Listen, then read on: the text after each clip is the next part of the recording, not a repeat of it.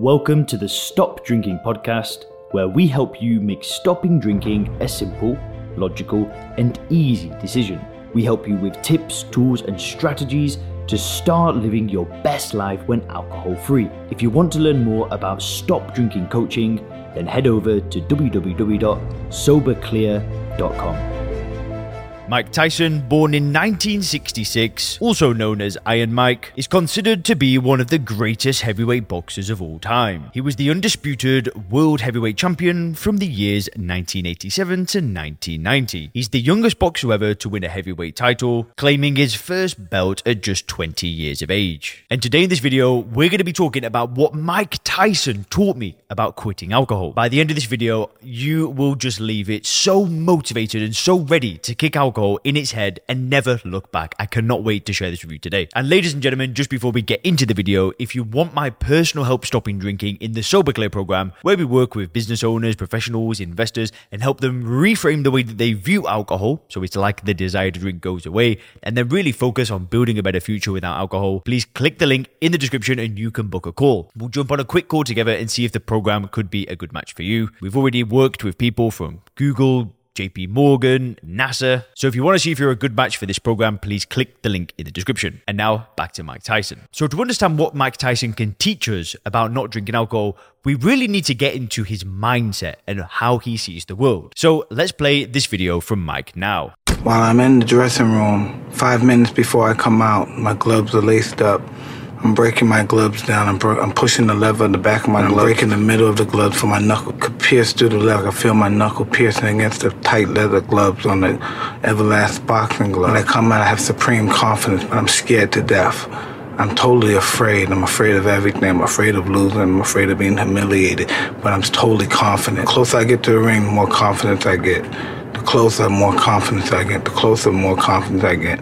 All during my training, I've been afraid of this man. I thought this man might be capable of beating me. I've dreamed of him beating me, but that, but I always stayed afraid of him. But the closer I get to the ring, I'm more confident. Once I'm in the ring, I'm a god. No one could beat me.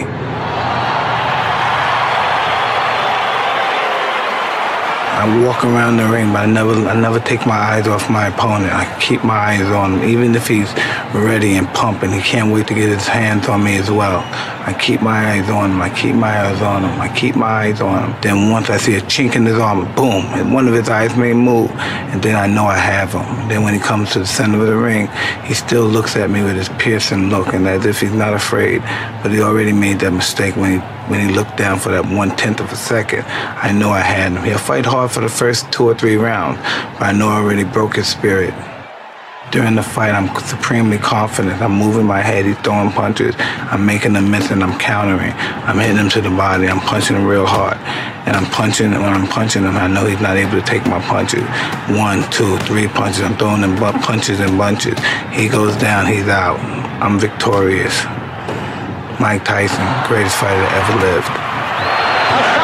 lived. Listen, I don't know about you guys, but that speech fires me up. I've actually listened to it a handful of times in my life, but let's unpack it now and make it relevant to not drinking alcohol because it is so relevant in so many ways. So, the first thing that Mike talks about is how he is afraid of his opponent, which might shock you, right? Surely fighters are just thinking about how they're the best and they're going to kill everybody. But he talks about fear. He's under no illusion that his opponent is working hard to kill him, his opponent wants his heart. He, he wants to see Mike on the floor half dead. And he's afraid. He's afraid of that person. So he works. He works hard, he works diligently, he trains, and he gets ready for the fight. And I think this is interesting. You know, I was quite shocked to hear that the first time I heard it. He's afraid, uh, but I wouldn't call it a fear of you know he's not he's not terrified he's not like sat at home in, in, in, his bed like afraid to leave the room he's being realistic which spurs him into action now let's let's just think about alcohol as an opponent an opponent that is backed by billions of dollars of marketing spend, is backed by some of the most influential people on the planet. You know, it wouldn't even surprise me if politicians have got investments in alcohol companies. I, I don't know if that's true, but it just wouldn't surprise me at all. And there are people out there that want you to drink the stuff. And now I'm not saying you should be afraid of that, but you need to keep aware. All Mike is is he's aware. He's aware of his opponent. He's aware that his, his, his opponent's working hard to smash his face in. And guess what? Guess what's happening right now? Alcohol companies are doing the exact same thing. They are working and spending tremendous amounts of money to influence you to drink. They don't care. They don't care if it kills you. They don't care. They don't care. All they want is your money. All they want is you as a customer. Just like Mike is staying aware, we also need to stay aware. Now, because Mike has prepared, because he's ready for the fight, talks about when he gets into the ring, he's, he's, he's confident, supremely confident. He says he feels like a god. And I don't feel like a god, right? But if you put me in a bar full of people that drink alcohol, I feel confident. I feel 1000% confident that there is nothing that any of those people could get me to do that's going to make me drink alcohol. You know, he, he talks about getting in the ring and, and locking eyes with the opponent and, and just you you can't break Mike. He he looks, he stares, then all of a sudden his opponent breaks and then he knows he's going to win. Yo, I feel the exact same way with alcohol. I've faced that issue in my life head on. I've done the work. I've changed the way I view alcohol and I have won that battle. It's already done. So I know that when I go to these places, I feel like a boxer in a ring that's just had six months of training against a guy that's completely out of shape. I have, I am going to kill you. I am going to destroy you. That's how I feel with alcohol. And I know it sounds strange to think of alcohol as an opponent, but why not? Like it's something that's been there in your life for many years that just keeps smacking you in the face and you keep going back to it. It's an abusive relationship. You wouldn't stay with a partner that abused you, that made you feel absolutely terrible. You'd call the police.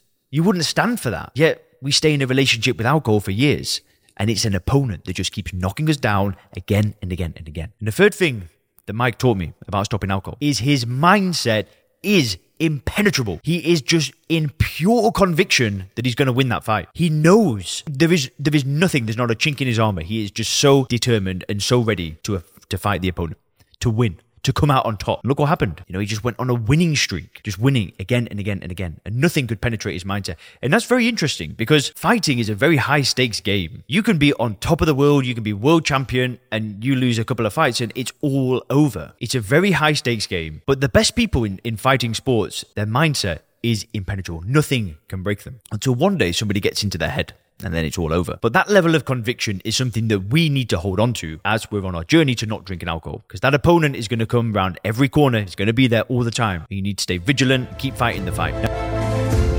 Thanks for checking out the Stop Drinking podcast by Sober Clear.